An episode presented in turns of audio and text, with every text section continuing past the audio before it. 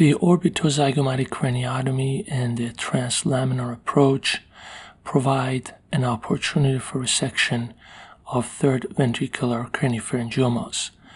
Recently, I have essentially approached almost all craniopharyngiomas through the transnasal approach except occasional large multi-compartmental ones. This video reviews removal of a predominantly large third ventricular craniopharyngioma via the translamina terminalis approach. This is a 40 year old male with a large third ventricular craniopharyngioma who presented with visual dysfunction.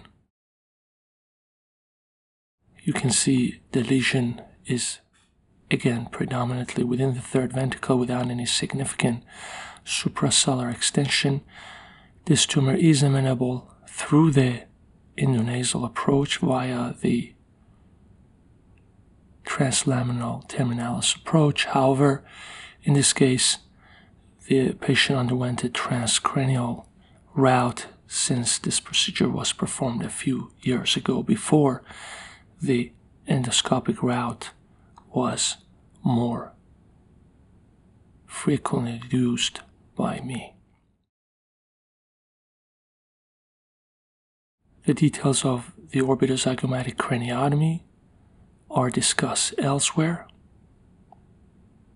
Following removal of the bone, you can see the roof of the orbit was also drilled away for an unobstructed operative trajectory toward the suprachiasmatic area.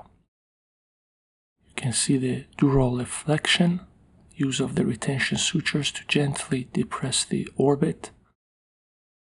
The optic nerves and the chiasm were untethered from the subfrontal area using sharp dissection. This approach requires aggressive retraction of the frontal lobe. You can see the A1 just under the suction and the ACOM complex.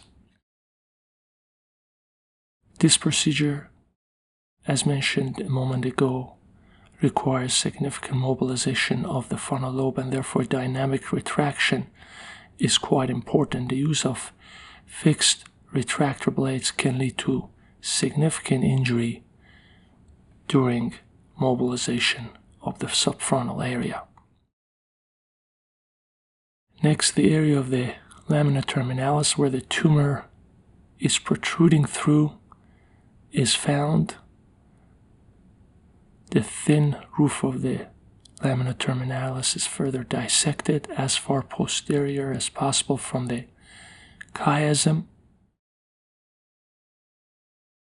This operative route is quite limited, and removal of larger tumors, especially the ones filling the posterior third ventricle, can be quite challenging.